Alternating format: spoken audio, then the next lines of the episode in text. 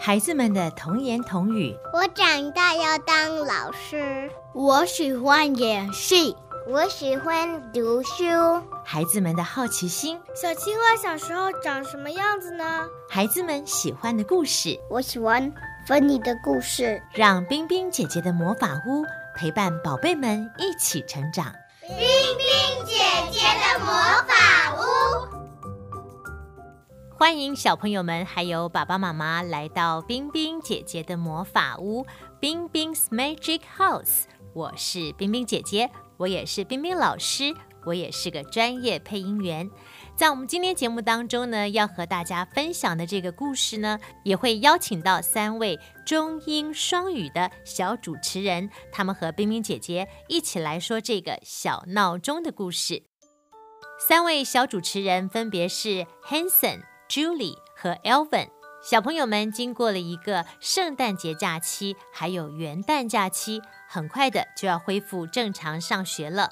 虽然美国的小朋友都是透过网络在家里上学，但是我们还是应该要有像真正去学校上学一样的态度哦。在亚洲的小朋友已经在学校里面正常的上学了。不管怎么样，小朋友们早上要起床都是一件比较困难的事情。大家要每天晚上睡觉之前调好小闹钟，让小闹钟来帮你起床。接下来，我们就来听这个故事喽。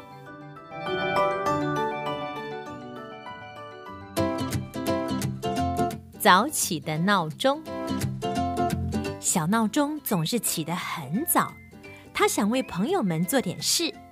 小闹钟来到小猫的家里，他看见一本笔记本，上面写着：“晚上我抓了六只老鼠，完成了任务。”小闹钟心里想：“小猫晚上抓老鼠一定很疲倦，应该让它好好睡一觉。”于是，小闹钟离开了小猫的家，来到小猴子的家。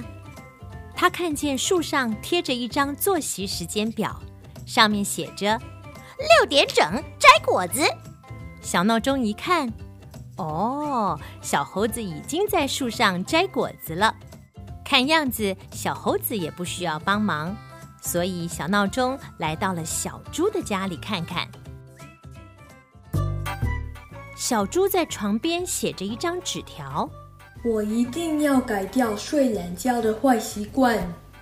可是太阳公公都已经高高挂在天上这么久了，小猪还在呼呼大睡，小闹钟就使劲的闹起来：“叮铃铃，叮铃铃，该起床了！”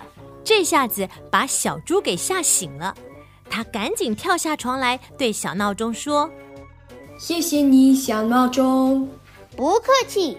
咱们是好朋友嘛！有了小闹钟的帮忙，小猪再也不睡懒觉了。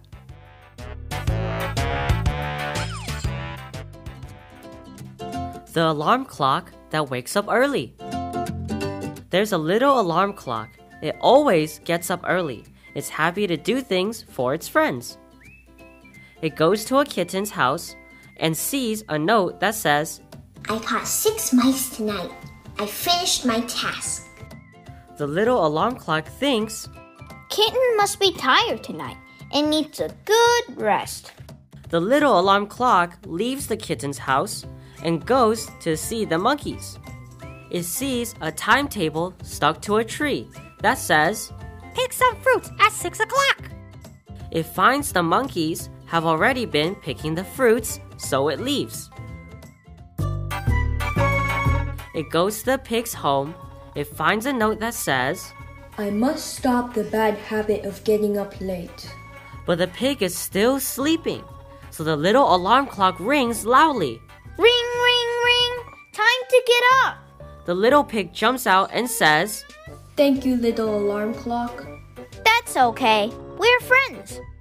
The little pig never got up late since it has an alarm clock. 听完了小闹钟的故事，小朋友们记得要当一个早睡早起的好小孩哦，也别忘了订阅我们的频道。我们下次见喽！